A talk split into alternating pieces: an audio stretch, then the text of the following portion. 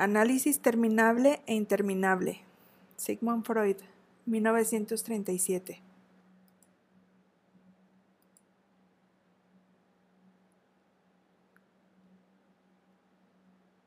La experiencia nos ha enseñado que la terapia psicoanalítica, o sea, el librar a un ser humano de sus síntomas neuróticos, de sus inhibiciones y anormalidades de carácter, es un trabajo largo. Por eso desde el comienzo mismo se emprendieron intentos de abreviar la duración de los análisis. Tales empeños no necesitaban ser justificados, podían invocar los móviles más razonables y acordes al fin, pero es probable que obrara en ellos todavía un resto de aquel impaciente menosprecio con que en un periodo anterior de la medicina se abordaban la neurosis como unos resultados ociosos de daños invisibles. Y si ahora uno estaba obligado a considerarlas, trataba de acabar con ellas lo más pronto posible.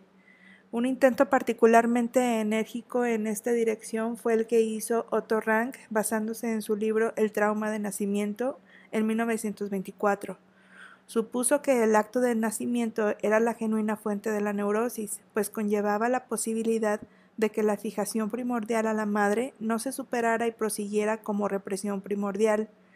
Mediante el trámite analítico emprendido con posterioridad de ese trauma primordial, Rank esperaba eliminar la neurosis íntegra, de suerte que una piecita de trabajo analítico ahorrara todo el resto.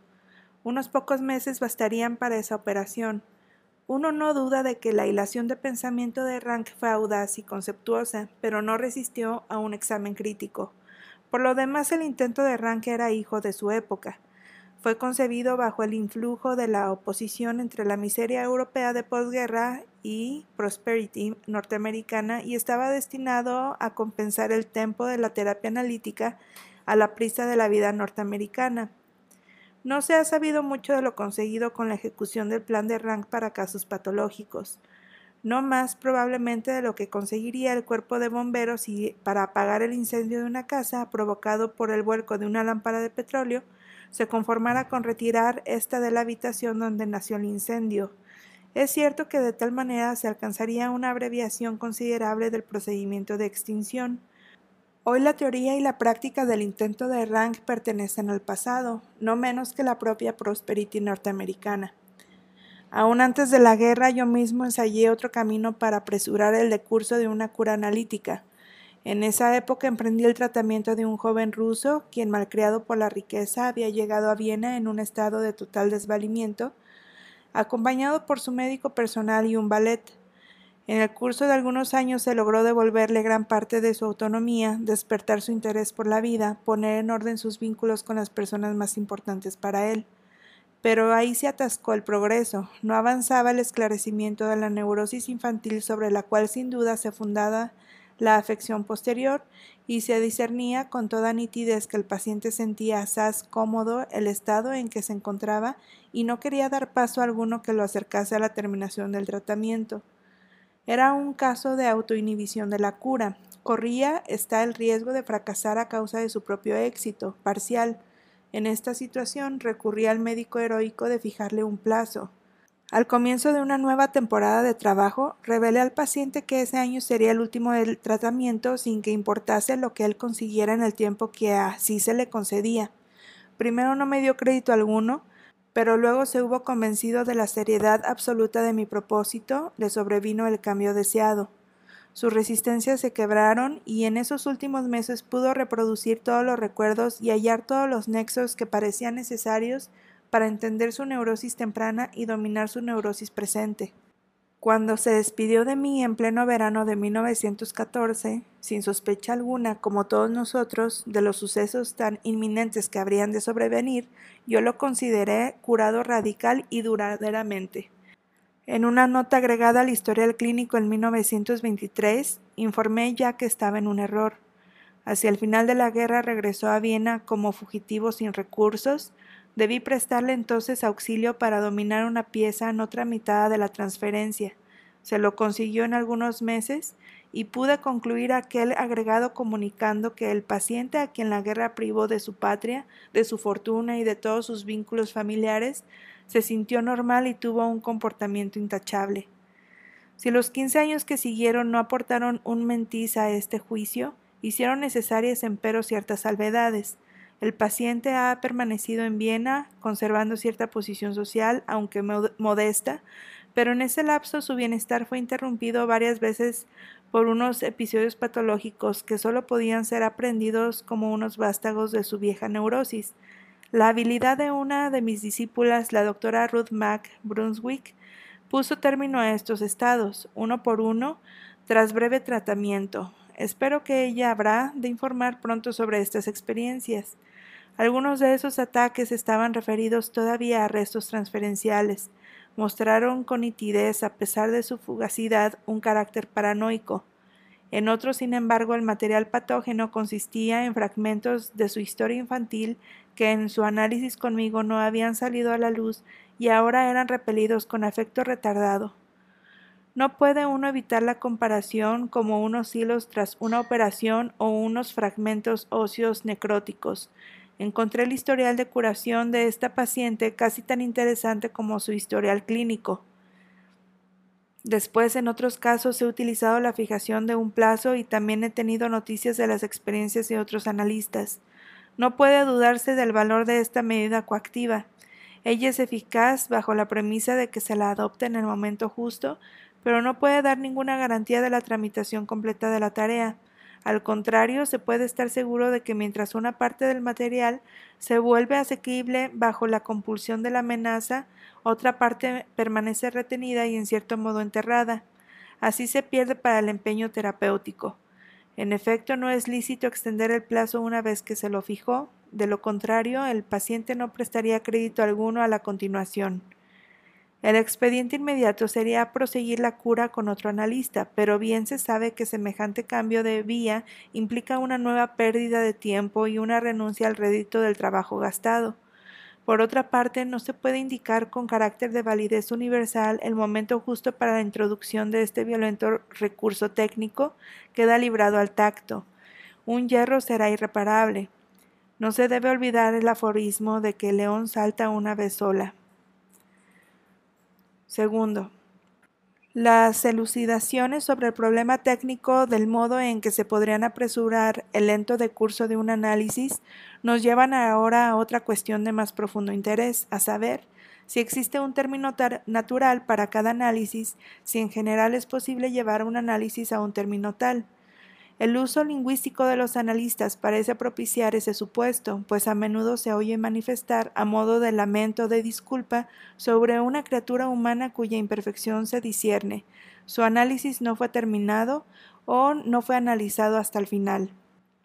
Primero hay que ponerse de acuerdo sobre lo que se mienta con el multivoco giro final o término de un análisis. En la práctica es fácil decirlo. El análisis ha terminado cuando analista y paciente ya no se encuentran en la sesión de trabajo analítico, y esto ocurrirá cuando estén aproximadamente cumplidas dos condiciones. La primera, que el paciente ya no padezca a causa de sus síntomas y haya superado sus angustias así como sus inhibiciones. Y la segunda, que el analista juzgue haber hecho consciente en el enfermo tanto de lo reprimido, esclarecido tanto de lo incomprensible, eliminado tanto de la resistencia interior, que ya no quepa temer que se repiten los procesos patológicos en cuestión. Y si se está impedido de alcanzar esta meta por dificultades externas, mejor se hablará de un análisis imperfecto que de uno no terminado. El otro significado de término de un análisis es mucho más ambicioso. En nombre de él se inquiere si se ha promovido el influjo sobre el paciente hasta un punto en que la continuación del análisis no prometería ninguna ulterior alteración, Vale decir la pregunta es si mediante el análisis se podría alcanzar un nivel de normalidad psíquica absoluta al cual pudiera atribuirse además la capacidad para mantenerse estable. Por ejemplo, si se hubieran logrado resolver todas las represiones sobrevenidas y llenar todas las lagunas del recuerdo. Primero examinaremos la experiencia para ver si tal cosa ocurre y luego la teoría para saber si ello es en general posible. Todo analista habrá tratado algunos casos con tan feliz desenlace. Se ha conseguido eliminar la perturbación neurótica preexistente y ella no ha retornado ni ha sido sustituida por ninguna otra. Por lo demás, no se carece de una intelección sobre las condiciones de tales éxitos. El yo de los pacientes no estaba alterado de una manera notable y la etiología de la perturbación era esencialmente traumática. Es que la etiología de todas las perturbaciones neuróticas es mixta o se trata de pulsiones hiperintensas, esto es, refractarias a su dominamiento por el yo, o del efecto de unos traumas tempranos, prematuros, de los que un yo inmaduro no pudo ensoñerearse. Por regla general, hay una acción conjugada de ambos factores, el constitucional y el accidental. Mientras más intenso sea el primero, tanto más trauma llevará a la fijación y dejará como secuela una perturbación del desarrollo, y cuanto más intenso el trauma, tanto más seguramente exteriorizará su perjuicio, aún bajo constelaciones pulsionales normales. No hay ninguna duda de que la etiología traumática ofrece al análisis con mucho la oportunidad más favorable. Solo en el caso con predominio traumático conseguirá el análisis aquello de que es magistralmente capaz, merced al fortalecimiento del yo, sustituir la decisión deficiente que viene de la edad temprana por una tramitación correcta. Solo en un caso así puede hablar de un análisis terminado definitivamente. Aquí el análisis ha hecho su menester y no necesita ser continuado. Si el paciente así restablecido nunca vuelve a producir una perturbación que le hiciera necesitar del análisis, uno en verdad no sabe cuánto de esta inmunidad se debe al favor del destino, que quizás le ha ahorrado unas pruebas demasiado severas. La intensidad constitucional de las pulsiones y la alteración perjudicial del yo, adquirida en la lucha defensiva en el sentido de un desquicio y una limitación, son los factores desfavorables para el efecto del análisis y capaces de prolongar su duración hasta lo inconcluible. Uno está tentado de responsabilizar a la primera, la intensidad pulsional, por la plasmación de la otra, la alteración del yo, pero parece que esta última tiene su propia teología, y en verdad hay que confesar que con estas constelaciones no estamos lo bastante familiarizados. Es que solo ahora se han convertido en asunto del estudio analítico, me parece que en este campo el interés de los analistas en modo alguno tiene el enfoque correcto. En vez de indagar cómo se produce la curación por el análisis, cosa que yo considero suficientemente esclarecida, el planteo del problema debería referirse a los impedimentos que obstan a la curación analítica. En este contexto me gustaría abordar dos problemas que brotan de manera directa de la práctica analítica, como habrán demostrado los siguientes ejemplos. Un hombre que ha ejercido él mismo el análisis con gran éxito juzga que su relación con el hombre y con la mujer, con los hombres que son sus competidores y con la mujer a quien ama, no está empero exenta de estorbos neuróticos y por eso se hace objeto analítico de otro a quien considera superior a él. Este alumbramiento crítico de su persona propia le trae pleno éxito, desposa a la mujer amada y se convierte en el amigo y el maestro de los presuntos rivales.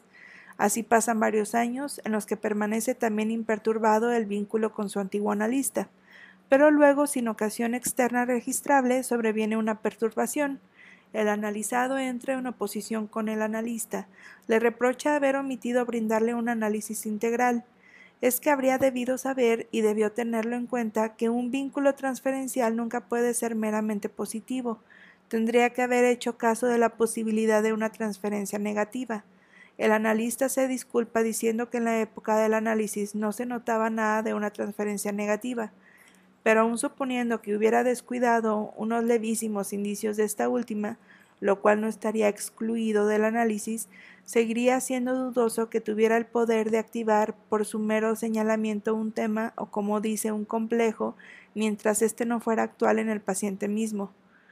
Para ello, sin duda, habría necesitado emprender alguna acción contra el paciente, una acción inamistosa en el sentido objetivo. Y además no toda buena relación entre analista y analizado en el curso del análisis y después de él ha de ser estimada como una transferencia. Existen también, sigo diciendo el analista, vínculos amistosos de fundamento objetivo y que demuestran ser viables. Agrego enseguida el segundo ejemplo que plantea el mismo problema. Una señorita mayor está desde su pubertad aquejada de una incapacidad para caminar a consecuencia de unos fuertes dolores en las piernas, lo cual la ha apartado de la vida corriente. El estado de evidente naturaleza histérica ha desafiado a muchos tratamientos. Una cura analítica de tres trimestres lo elimina y devuelve a esta persona capaz y valiosa sus derechos a participar de la vida. Los años que siguen a la curación no aportan nada bueno. Hay catástrofes en la familia, pérdida de la fortuna y con lo avanzado de la edad se esfuma toda perspectiva de dicha amorosa y casamiento, pero la ex enferma todo lo soporta con valentía y en tiempos difíciles obra como un sostén para los suyos.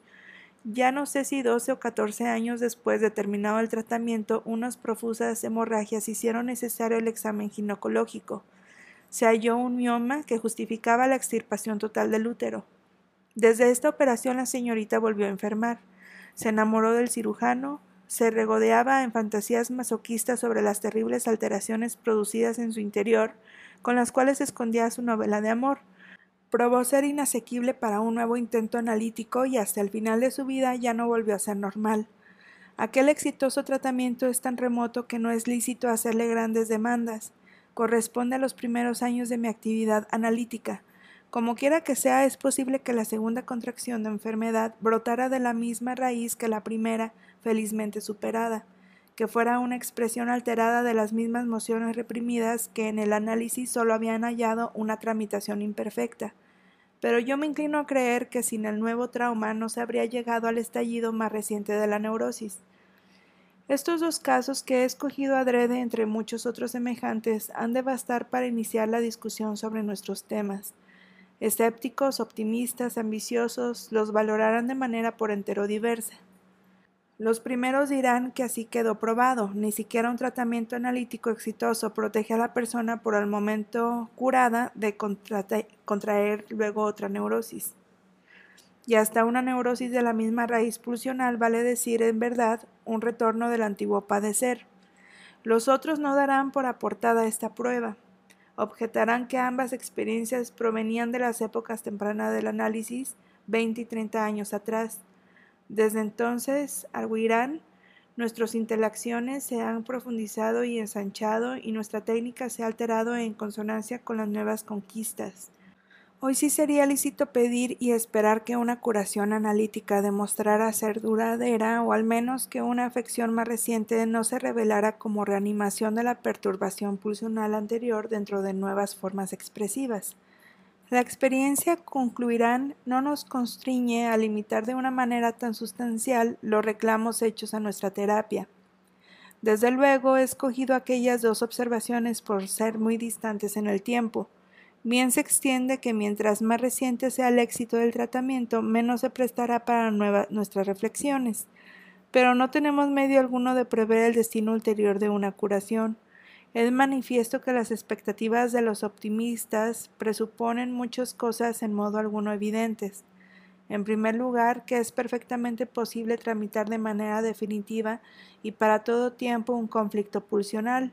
Mejor un conflicto del yo con una pulsión en segundo lugar, que mientras se trata a un hombre a raíz de un conflicto pulsional, es hacedero vacunarlo, por así decir, contra todas las posibilidades de conflictos semejantes. Y en tercer lugar, que uno tiene el poder de despertar con el fin de realizar un tratamiento profiláctico, un conflicto patógeno así, el cual por el momento no se denuncia en indicio alguno y que es sabio obrar de ese modo yo formulo estas cuestiones sin pretender responderlas en el presente. Es que quizás nos resulte imposible dar por ahora una respuesta cierta.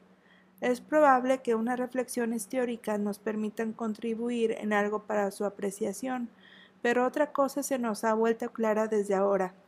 El camino para cumplimentar esas demandas acrecentadas que se dirigen a la cura analítica no lleva al acortamiento de su duración o no pasa por este atajo. 3. Una experiencia analítica que ya tiene varias décadas y un cambio sobrevenido en la modalidad de mi quehacer me alientan a ensayar la respuesta a las preguntas planteadas. En épocas anteriores me veía frente a una mayoría de pacientes que, como es natural, esforzaban hacia una tramitación rápida, en los últimos años me dediqué de manera prevaleciente a los análisis didácticos y un número proporcionalmente menor de enfermos graves siguió conmigo un tratamiento continuado, si bien interrumpido por pausas más o menos largas. En estos últimos, la meta terapéutica había devenido otra. No entraban en cuenta una abreviación de la cura. El propósito era producir un agotamiento radical de las posibilidades de enfermedad y una alteración profunda de la persona. De los tres factores que hemos reconocido como decisivos para las posibilidades de la terapia analítica, influjo de traumas, intensidad constitucional de las pulsiones, alteración del yo, nos interesa aquí solo la del medio, la intensidad de las pulsiones.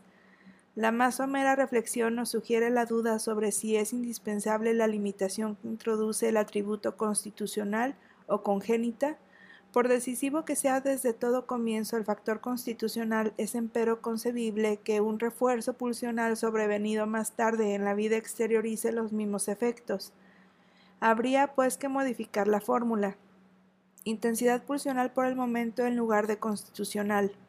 La primera de nuestras cuestiones rezaba ¿Es posible tramitar de manera duradera y definitiva mediante la terapia analítica un conflicto de la pulsión con el yo o una demanda pulsional patógena dirigida al yo? ¿Acaso no sea ocioso para evitar malentendidos puntualizar con más precisión lo que ha de entenderse por la frase tramitación duradera de una exigencia pulsional? No es, por cierto, que se la haga desaparecer de suerte que nunca más dan noticias de ella.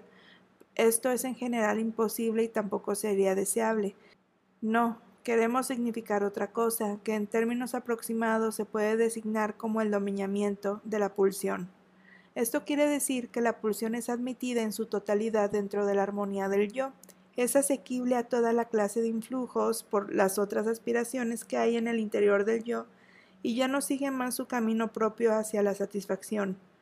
Si se pregunta por qué derroteros y con qué medios acontece ello, no es fácil responder uno no puede menos que decirse, entonces es preciso que intervenga la bruja. La bruja metapsicológica quiere decir, sin un especular y un teorizar metapsicológicos a punto estuve de decir fantasear. No se da aquí un solo paso adelante. Por desgracia, los informes de la bruja tampoco esta vez son muy claros ni muy detallados. Tenemos solo un punto de apoyo, si bien inestimable, la oposición entre proceso primario y secundario y a este he de remitir aquí. Si ahora regresamos a la primera pregunta, hallamos que nuestro nuevo punto de vista nos impone una precisa decisión. Aquella indagaba si es posible tramitar de manera duradera y definitiva cierto conflicto pulsional, o sea, domeñar de esa manera la exigencia pulsional. En este planteo del problema, la intensidad pulsional ni se menciona, pero justamente de ella depende el desenlace. Partamos de que el análisis no consigue en el neurótico más de lo que el sano lleva a cabo sin ese auxilio. Ahora bien, en el sano, como lo enseña la experiencia cotidiana, toda decisión de un conflicto pulsional vale solo para una determinada intensidad de la pulsión. Mejor dicho, solo es válida dentro de una determinada relación entre robustez de la pulsión y robustez del yo.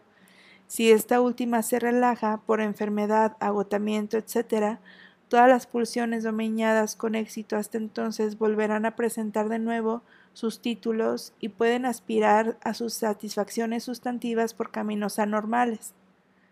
La prueba irrefutable de ello la proporciona ya el sueño nocturno, que frente al acomodamiento del yo para dormir reacciona con el despertar de las exigencias pulsionales.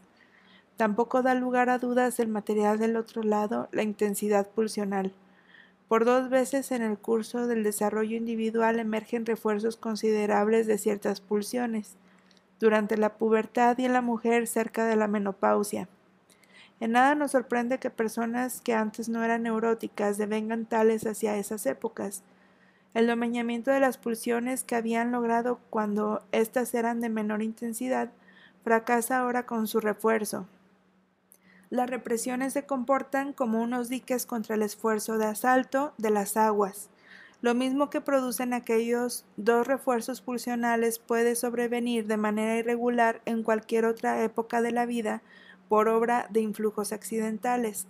Se llega a refuerzos pulsionales en virtud de nuevos traumas, frustraciones impuestas, influjos colaterales recíprocos de las pulsiones.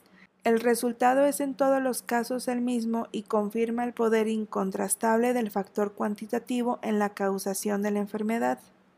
En este punto tengo la impresión de que debería avergonzarme por todas estas trabajosas elucidaciones, ya que lo que ellas dicen es algo hace mucho consabido y evidente, y en efecto siempre nos hemos comportado como si lo supiéramos, solo que en nuestras representaciones teóricas las más de las veces hemos omitido tomar en cuenta el punto de vista económico en la misma medida que el dinámico y el tópico. Mi disculpa es, pues, advertir así sobre esa omisión. Ahora bien, antes que nos decidamos por cierta respuesta a nuestra pregunta, hemos de atender a una objeción cuya fuerza consiste en que probablemente nos tenga ganados de antemano. Ella dice que todos nuestros argumentos han sido derivados de los procesos espontáneos entre el yo y la pulsión y presuponen que la terapia analítica no puede hacer nada que no acontecería por sí solo en condiciones normales favorables. Pero ¿es efectivamente así? ¿Acaso nuestra teoría no reclama para sí el título de producir un estado que nunca preexistió de manera espontánea en el interior del yo y cuya neocreación constituye la diferencia esencial entre el hombre analizado y el no analizado? Veamos en qué se basa ese título. Todas las represiones acontecen en la primera infancia son unas medidas de defensa primitivas del yo inmaduro endeble. En años posteriores no se consuman represiones nuevas, pero son conservadas las antiguas y el yo recurre en vasta medida a sus servicios para gobernar las pulsiones. En nuestra terminología, los conflictos nuevos son tramitados por una posrepresión. Acerca de las represiones infantiles, ¿acaso valga lo que hemos sostenido con carácter universal a saber? Que dependen enteramente de la proporción relativa entre las fuerzas y no son capaces de sostenerse frente a un acrecentamiento de la intensidad de las pulsiones. Y bien, el análisis hace que el yo maduro y fortalecido emprenda una revisión de estas antiguas represiones. Algunas serán liquidadas y otras reconocidas, pero a éstas se les edificará de nuevo sobre un material más sólido. Estos nuevos diques tienen una consistencia por entero diversa de las anteriores. Es lícito confiar en que no cederán tan fácil al aplemear del acrecentamiento de las pulsiones. La rectificación con posterioridad del proceso represivo originario, la cual pone término al hiperpoder del factor cuantitativo, sería entonces la operación genuina de la terapia analítica. Hasta ahí nuestra teoría a la que no podemos renunciar sino media una compulsión irrecusable. ¿Y qué dice la experiencia sobre esto? Quizá no sea todavía lo bastante abarcadora para pronunciar una decisión segura. Asaz a menudo corrobora nuestras expectativas, pero no siempre. Uno tiene la impresión de que no habría derecho a sorprenderse si al cabo resultara que el distingo entre el no analizado y la conducta ulterior del analizado no es tan radical como lo ambicionamos, esperamos y afirmamos. Según eso, el análisis lograría, sí, muchas veces desconectar el influjo del refuerzo pulsional, pero no lo conseguiría de manera regular. O bien su efecto se limitaría a elevar la fuerza de resistencia de las inhibiciones, de suerte que tras el análisis ellas estarían a la altura de unos reclamos mucho más intensos que antes del, de él o sin él. Realmente no me atrevo a formular aquí decisión alguna y tampoco sé si ella es posible por el momento, pero hay otro ángulo desde el cual aproximarse al entendimiento de este efecto inconsciente del análisis. Sabemos que el primer paso hacia el dominio intelectual del mundo circundante en que vivimos es hallar universalidades, reglas, leyes que pongan orden en el caos. Mediante ese trabajo simplificamos el mundo de los fenómenos, pero no podemos evitar el falsearlo también, en particular cuando se trata de procesos de desarrollo y transmodación. Nos interesa asir un cambio cualitativo y para hacerlo solemos descuidar al menos en un principio un factor cuantitativo. En la realidad objetiva, las transiciones y las etapas intermedias son mucho más frecuentes que los estados opuestos por separaciones tajantes. En el caso de desarrollos y mudanzas, nuestra atención se dirige solo al resultado, tendemos a omitir que tales procesos de ordinario se consuman de manera más o menos imperfecta, o sea que en el fondo son propiamente unas alteraciones solo parciales. El agudo satírico del viejo imperio austriaco Johannes Troy manifestó cierta vez todo progreso nunca es sino la mitad de grande de lo que al comienzo se esperaba. Uno estaría tentado de atribuir validez universal a esta maliciosa sentencia. Casi siempre hay fenómenos residuales, un retraso parcial.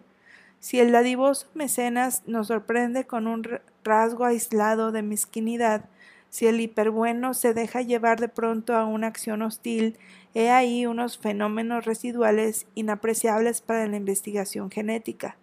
Nos muestran que aquellas loables y valiosas cualidades descansan sobre una compensación y sobrecompensación que, como era de suponer, no han cuajado por entero, no han cuajado en la plenitud de su monto.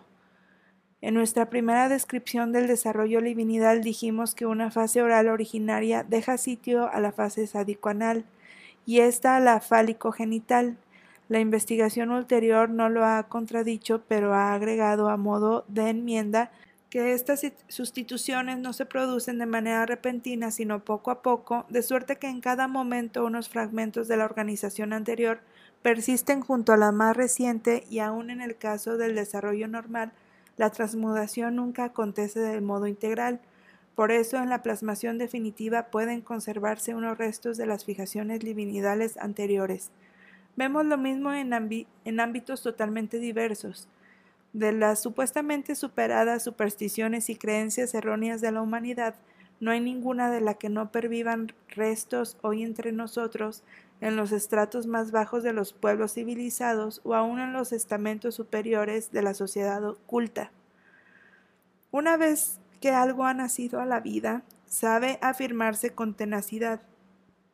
Uno a menudo dudaría de que los dragones del tiempo primordial se hayan extinguido realmente. Apliquemos lo dicho a nuestro caso. Opino que la respuesta a la pregunta sobre cómo se explica la inconstancia de nuestra terapia analítica bien podría ser esta. No hemos alcanzado siempre en toda su extensión, o sea, no lo bastante a fondo, nuestro propósito de sustituir las represiones permeables por unos dominios confiables y acordes al yo. La transmudación se consigue, pero a menudo solo parcialmente. Sectores del mecanismo antiguo permanecen intocados por el trabajo analítico. Es difícil probar que en efecto sea así. Para apreciarlo no poseemos otro camino que el resultado mismo que es preciso explicar. Ahora bien, las impresiones que uno recibe en el curso del, del trabajo analítico no contradicen nuestro supuesto. Por el contrario, parecen corroborarlo. Solo que no debe tomarse la claridad de nuestra propia intelección como medida del convencimiento que despertamos en el analizado. ¿Acaso le falte profundidad? Podemos decir, se trata siempre del factor cuantitativo que tanto se descuida.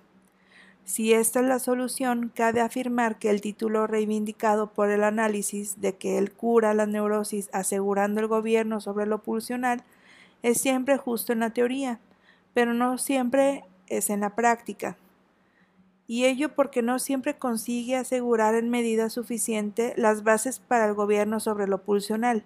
Es fácil descubrir la razón de este fracaso parcial.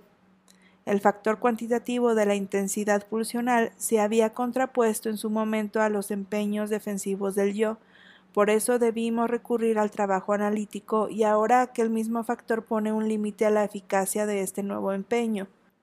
Dada una intensidad pulsional hipertrófica, el yo madurado y sustentado por el análisis fracasa en la tarea de manera semejante a lo que antes le ocurriera al yo desvalido. El gobierno sobre lo pulsional mejora, pero sigue incompleto porque la transmudación del mecanismo de defensa ha sido imperfecta. Nada hay de asombroso en ello, pues el análisis no trabaja con recursos ilimitados, sino restringidos, y el resultado final depende siempre de la proporción relativa entre las fuerzas de las instancias en recíproca lucha. Es sin duda deseable abreviar la duración de una cura analítica, pero el camino para el logro de nuestro propósito terapéutico solo pasa por el rebustecimiento del auxilio que pretendemos aportar con el análisis al yo. El influjo hipnótico parecía ser un destacado medio para nuestro fin. Es bien conocida la razón por la cual debimos renunciar a él. Hasta ahora no se ha hallado un sustituto de la hipnosis. Desde el punto de vista uno comprende los empeños terapéuticos vanos por desdicha a que un maestro del análisis como Ferenczi consagra los últimos años de su vida. 4. Las dos cuestiones subsiguientes, si durante el tratamiento de un conflicto pulsional uno puede proteger al paciente de conflictos futuros, y si es realizable y acorde a fin de despertar con fines profilácticos un conflicto pulsional no manifiesto por el momento, deben tratarse juntas, pues es evidente que la primera tarea solo se puede solucionar si se resuelve la segunda, vale decir si uno muda el conflicto actual y somete a su influjo el conflicto posible en el futuro. Este nuevo planteo del problema no es en el fondo sino continuación del anterior. Si antes se trataba de prevenir el retorno del mismo conflicto, ahora se trata de su posible sustitución por otro. Lo que así se emprende suena muy ambicioso, pero uno solo quiere tener en claro los límites con que tropieza la capacidad de operación de una terapia analítica. Por atractivo que resulte para la ambición terapéutica plantarse semejantes tareas, la experiencia nos ha preparado un rotundo rechazo. Si un conflicto pulsional no es actual, no se exterioriza, es imposible influir sobre él mediante el análisis.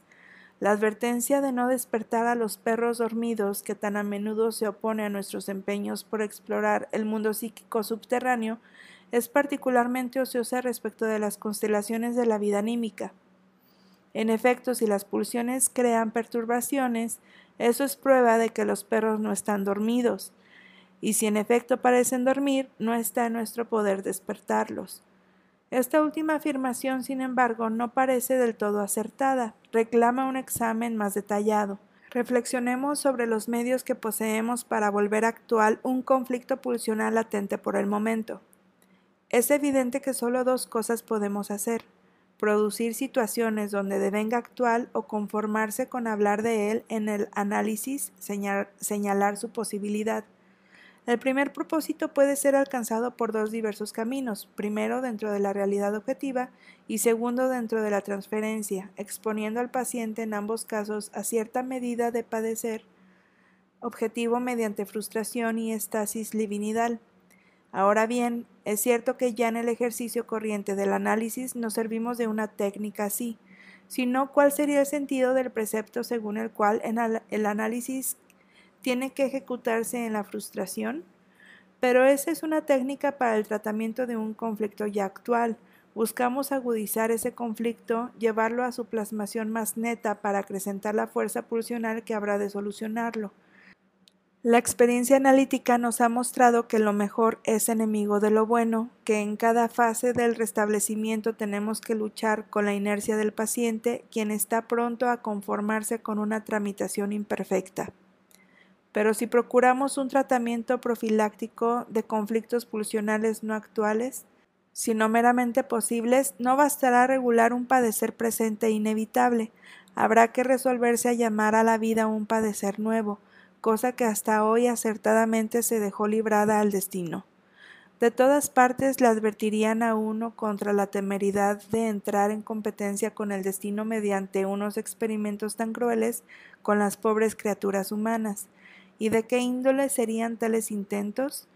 ¿Puede uno al servicio de la profilaxis hacerse responsable por destruir un matrimonio satisfactorio o por imponer la renuncia a un empleo del que obtiene el analizado la seguridad de su sustento?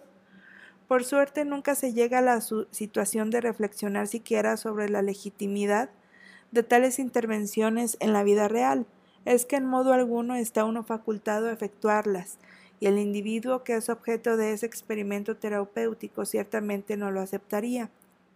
Así pues, semejante cosa está poco menos que excluida en la práctica, por su parte, la teoría tiene otras objeciones que hacerle.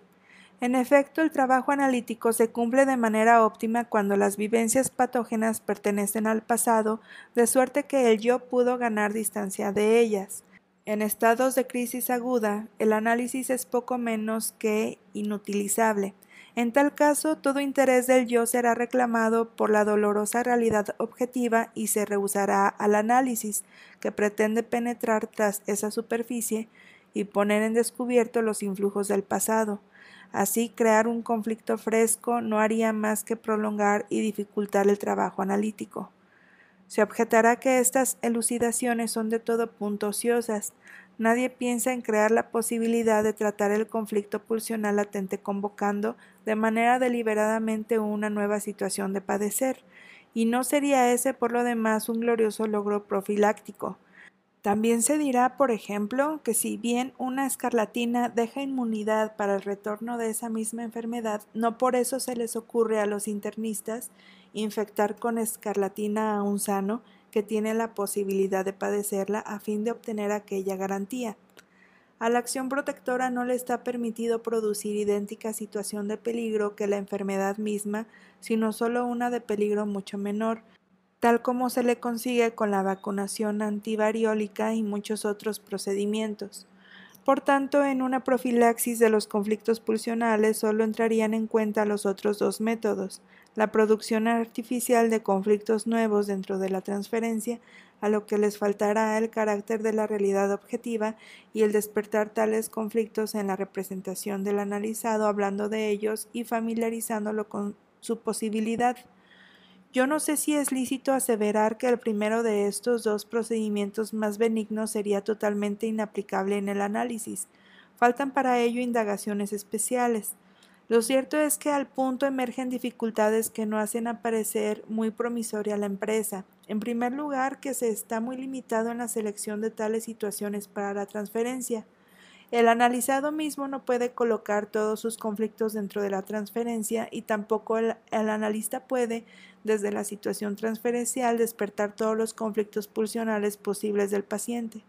Tal vez, por ejemplo, le dé celos o le haga vivenciar desengaños de amor, mas para ello no hace falta ningún propósito técnico.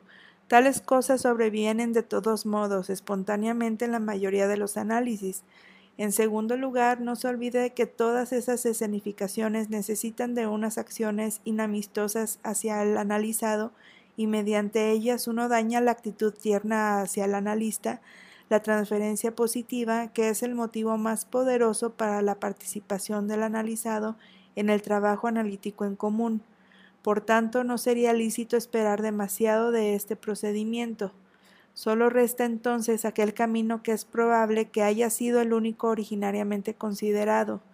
Uno le cuenta al paciente sobre las posibilidades de otros conflictos pulsionales y despierta su expectativa de que tales cosas podrían suceder también en él. Ahora uno espera que tal comunicación y advertencia tendrá por resultado activar en el paciente uno de los conflictos indicados en una medida moderada aunque suficiente para el tratamiento pero esta vez la experiencia da una respuesta unívoca. El resultado que se esperaba no comparece. El paciente escucha, sí, la nueva, pero no hay eco alguno. ¿Acaso piensa entre sí? Esto es muy interesante, pero no registro nada de eso. Uno ha aumentado el saber del paciente sin alterar nada más en él. El caso es más o menos el mismo que el de la lectura de escritos psicoanalíticos. El lector solo se emocionará con aquellos pasajes en los que se sienta tocado, vale decir, que afecten los conflictos eficaces en su interior por el momento. Todo lo demás lo dejará frío. Opino que es posible hacer experiencias análogas si se dan esclarecimientos sexuales a niños. Lejos estoy de afirmar que sea este un proceder dañino o superfluo, pero es evidente que se ha sobreestimado en mucho el efecto profiláctico de estas liberales prevenciones. Los niños saben ahora algo que antes ignoraban, pero no atinan a nada con las nuevas noticias que le regalaron. Uno se convence de que ni siquiera están prontos a sacrificar tan rápido aquellas teorías sexuales, uno diría naturales, que ellos han formado en acuerdo con su organización divinidad imperfecta y en dependencia de ésta el papel de la cigüeña, la naturaleza del comercio sexual, la manera en que los niños vienen al mundo. Todavía largo tiempo después de haber recibido el esclarecimiento sexual se comportan como los primitivos a quienes se les ha impuesto el cristianismo y siguen venerando en secreto a sus viejos ídolos. Capítulo V. Comenzamos averiguando cómo se podría abreviar la duración fatigosamente larga de un tratamiento analítico y luego, guiados siempre por nuestro interés en las relaciones de tiempo, hemos pasado a preguntarnos si se puede alcanzar una curación duradera y si mediante un tratamiento profiláctico es posible prevenir enfermedades futuras. Así llegamos a discernir como decisivos para el éxito de nuestro empeño terapéutico los influjos de la etiología traumática, la intensidad relativa de las pulsiones que es preciso gobernar y algo que llamamos alteración del yo. Solo consideramos en detalle el segundo de esos factores y al hacerlo tuvimos ocasión de reconocer la sobresaliente importancia del factor cuantitativo y de insistir en los títulos con que cuenta el abordaje metapsicológico para cualquier intento de explicación. Acerca del tercer factor, la alteración del yo, no hemos manifestado nada todavía. Si nos volvemos hacia él, recibimos como primera impresión que hay aquí mucho por preguntar y por responder, y lo que tenemos para decir demostrará ser asaz insuficiente. Esta primera impresión se sostiene aún luego de habernos ocupado más del problema. Como es sabido, la situación analítica consiste en aliarnos nosotros con el yo de la persona objeto a fin de someter los sectores no gobernados de su ello o sea, de integrarlos en la síntesis del yo. El hecho de que una cooperación así fracase comúnmente con el psicótico ofrece un punto firme para nuestro juicio. El yo, para que podamos concertar con el pacto así, tiene que ser un yo normal. Pero ese yo normal, como la normalidad en general, es una ficción ideal. El yo normal, inutilizable para nuestros propósitos, no es por desdicha una ficción. Cada persona normal lo es solo en promedio. Su yo se aproxima al del psicótico en esta o aquella pieza, en grado mayor o menor, y el monte del distanciamiento respecto de un extremo de la serie y de la aproximación al otro nos servirá provisionalmente como una medida de aquello que se ha designado de manera tan imprecisa alteración del yo. Si preguntamos de dónde provienen las modalidades y los grados tan diversos de la alteración del yo, he aquí la inevitable alternativa que se presenta, son originarios o adquiridos. El segundo caso será más fácil de tratar. Si se los ha adquirido fue sin duda en el curso del desarrollo desde las primeras épocas de la vida. Desde el comienzo mismo, en efecto, el yo tiene que procurar el cumplimiento de su tarea, mediar entre su ello y el mundo exterior, al servicio del principio de placer, precaver al ello de los peligros del mundo exterior. Si en el curso de este empeño aprende a adoptar una actitud defensiva también frente al ello propio y a tratar sus exigencias pulsionales como peligros externos, esto acontece al menos en parte porque comprende que la satisfacción pulsional llevaría a conflictos con el mundo exterior. Ello se acostumbra entonces, bajo el influjo de la educación, a trasladar el escenario de la lucha de afuera hacia adentro, a dominar el peligro interior antes que haya devenido un peligro exterior, y es probable que las más de las veces obre bien haciéndolo. Durante esta lucha en dos frentes, más tarde se agregará un tercer frente. El yo se vale de diversos procedimientos para cumplir su tarea, que dicho en términos generales, consiste en evitar el peligro, la angustia, el displacer. Llamamos mecanismo de defensa a estos procedimientos. No nos resultan todavía consabidos de manera exhaustiva. Un trabajo publicado por Anna Freud en 1936 nos ha permitido echar una primera mirada a su diversidad y su multilateral intencionalidad. De uno de esos mecanismos, la represión, esfuerzo de desalojo y suplantación, ha partido el estudio de los procesos neuróticos en general, Nunca se dudó de que la represión no es el único procedimiento de que dispone el yo para sus propósitos. Empero es algo particularísimo, separado de los otros mecanismos de manera más tajante que estos entre sí. Querría patentizar su relación con ellos por medio de una comparación, pero bien sé que en estos campos las comparaciones no no nos llevan muy lejos. Piénsese, pues, en los posibles destinos de un libro en la época que todavía no se hacían ediciones impresas, sino que se los copiaba uno por uno y que por uno de estos libros contuviera referencias que en épocas posteriores se consideraron indeseados, tal como según Robin Eisler en 1929, los escritos de Flavio Josefo debieron de contener pasajes sobre Jesucristo chocantes para la posterior cristiandad. La censura oficial de nuestros días no emplearía otro mecanismo de defensa que la confiscación y destrucción de cada ejemplar de la edición entera. En aquella época se utilizaban métodos diversos para volver inocuo libro. O bien los pasajes chocantes se tachaban con un trazo grueso de suerte que se volvían ilegibles, y si después no se lo reescribía, el siguiente copista del libro brindaba un texto irreprochable, pero lagunoso en algunos pasajes y quizás ininteligible ahí.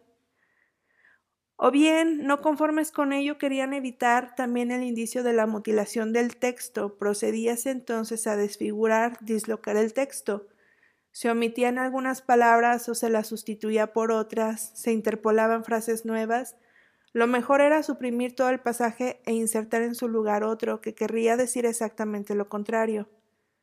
El copista siguiente del libro podría producir entonces un texto insospechable pero que estaba falsificado, ya no contenía lo que el autor había querido comunicar y muy probablemente las correcciones introducidas no se orientaban en el sentido de la verdad. Si no se establece la comparación en términos demasiado escritos, se puede decir que las represiones a los otros métodos de defensa, como la omisión a la desfiguración del texto, y en las diversas formas de esta falsificación puede uno hallar analogías para las múltiples variedades de la alteración del yo. Alguien podría objetar que esta comparación falla en un punto esencial, pues la desfiguración del texto es obra de una censura tendenciosa, de la que el desarrollo yoico no muestra ningún correspondiente. Pero no hay tal, pues esa tendencia está subrogada en vasta medida por la compulsión del principio de placer. El aparato psíquico no tolera el displacer, tiene que defenderse de él a cualquier precio, y si la percepción de la realidad objetiva trae displacer, ella, o sea, la percepción, tiene que ser sacrificada. Contra el peligro exterior uno puede encontrar socorro durante un tiempo en la huida y la evitación de la situación peligrosa, hasta adquirir fortaleza bastante para cancelar la amenaza, mediante una alteración activa de la realidad objetiva. Pero de sí mismo uno no puede huir, contra el peligro interior no vale huida alguna y por eso los mecanismos de defensa del yo están condenados a falsificar la percepción interna y a posibilitarnos solo una noticia deficiente y desfigurada de nuestro ello. El yo queda entonces en sus relaciones con el ello, paralizado por sus limitaciones o enseguecido por sus errores, y el resultado en el acontecer psíquico será por fuerza el mismo que si un peregrino no conociera la comarca por la que anda y no tuviera vigor para la marcha. Los mecanismos de defensa sirven al propósito de apartar peligros. Es incuestionable que lo consiguen. Es dudoso que el yo durante su desarrollo pueda renunciar por completo a ellos, pero es también seguro que ellos mismos pueden convertirse en peligros. Muchas veces el resultado es que el yo ha pagado un precio demasiado alto por los servicios que ellos le prestan. El gasto dinámico que se requiere para solventarlos, así como las limitaciones del yo que conllevan casi regularmente, demuestran ser unos pesados lastres para la economía psíquica. Y por otra parte, estos mecanismos no son resignados después que socorrieron al yo en los años difíciles de su desarrollo. Desde luego que cada persona no emplea todos los mecanismos de defensa posibles, sino solo cierta selección de ellos, pero estos se fijan en el interior del yo, devienen unos modos regulares de reacción del carácter que durante toda la vida se repiten tan pronto como retorna una situación parecida a la originaria. Así pasan a ser infantilismos, comparten el destino de tantas instituciones que se afanan en conservarse cuando ha pasado la época de su idoneidad. La razón para en locura la obra deviene en azote. Según la queja del poeta, el yo fortalecido del adulto sigue defendiéndose de unos peligros que ya no existen en la realidad objetiva y aún se ve esforzado a rebuscar aquellas situaciones de la realidad que pueden servir como sustitutos aproximados del peligro originario a fin de justificar su aferramiento a los modos habituales de reacción. Bien se entiende, pues, que los mecanismos de defensa mediante una ejenación respecto del mundo exterior que gana más y más terreno y mediante un debilitamiento permanente del yo, preparen y, y favorezcan el estallido de las neurosis. Pero en este momento nuestro interés no se dirige al papel patógeno de los mecanismos de defensa. Queremos indagar cómo influye sobre nuestro empeño terapéutico la alteración del yo que les corresponde. El ya citado libro de Anna Freud proporciona el material para responder esta pregunta. Lo esencial respecto de esto es que el analizado repite tales modos de reacción aún durante el trabajo analítico, los muestra a nuestros ojos, por así decir, en verdad solo por esa vía tomamos noticia de ellos. No queremos decir con esto que imposibilitan el análisis, más bien conforman una mitad de nuestra tarea analítica. La otra, la que el análisis abordó primero en su historia temprana, es el descubrimiento de lo escondido en el ello. Durante el tratamiento, nuestro empeño terapéutico oscila en continuo péndulo entre un pequeño fragmento de análisis del ello y otro de análisis del yo. En un caso queremos hacer consciente algo del ello, en el otro corregir algo en el yo. Y el hecho decisivo es que los mecanismos de defensa frente a antiguos peligros retornan en la cura como resistencias al restablecimiento. Se desemboca en esto, que la curación misma es tratada por el yo como un peligro nuevo. El efecto terapéutico se liga con el hacer consciente lo reprimido, en el sentido más lato, en el interior del ello. Preparamos el camino a este hacer consciente mediante interpretaciones y construcciones, pero habremos interpretado solo para nosotros, no para el analizado, mientras el yo se aferre al defender anterior, mientras no resigne las resistencias. Ahora bien, estas resistencias, aunque pertenecientes al yo, son empero inconscientes y en cierto sentido están segregadas dentro del yo.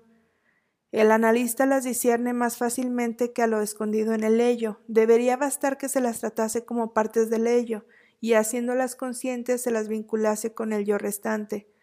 Por este camino habría que tramitar una mitad de la tarea analítica, no cabría contratar con una resistencia al descubrimiento de resistencias, no obstante, sucede lo siguiente. Durante el trabajo con las resistencias, el yo se sale más o menos seriamente del pacto en que se reposa la situación analítica. El yo deja de compartir nuestro empeño para, por poner en descubierto al ello, lo contraría, no observa la regla analítica fundamental, no deja que afloren otros retoños de lo reprimido, no se puede esperar del paciente una convicción sólida sobre el problema curativo del análisis. ¿Acaso ya traía alguna confianza en el analista?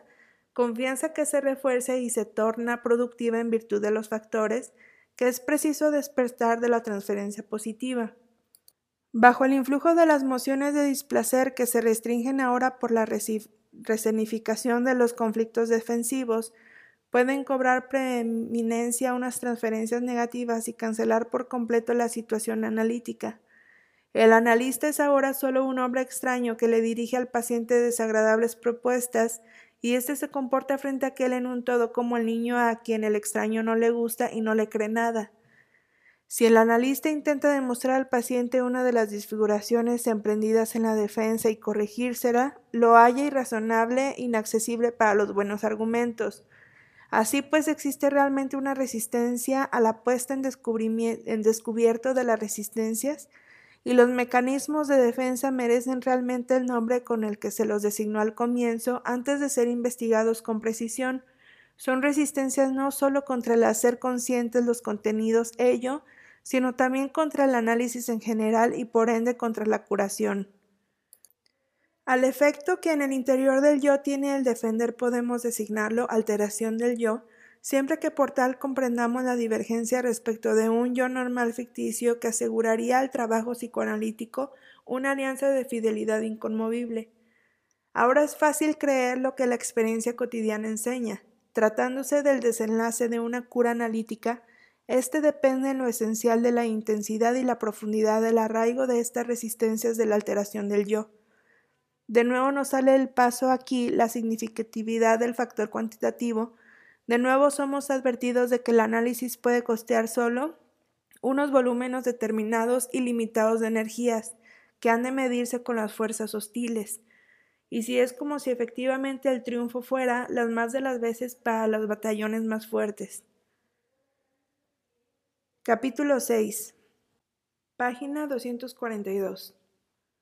El próximo interrogante es si toda alteración del yo, en el sentido en que nosotros la entendemos, es adquirida durante las luchas defensivas de la edad temprana. La respuesta es inequívoca. No hay razón alguna para impugnar la existencia y significatividad de diversas diversidades originarias congénitas del yo. Un hecho es decisivo. Cada persona selecciona siempre solo algunos de los mecanismos de defensa posible y los emplea luego de continuo. Esto señala que el yo singular está dotado desde el comienzo de predisposiciones y tendencias individuales, solo que nosotros no somos capaces de indicar su índole ni su condicionamiento. Además sabemos que no es lícito extremar el distingo entre propiedades heredadas y adquiridas hasta convertirlo en una oposición. Entre lo heredado lo adquirido por los antepasados constituye sin duda un sector importante. Cuando hablamos de herencia arcaica, solemos pensar únicamente en el ello y al parecer suponemos que un yo no está todavía presente al comienzo de la vida singular.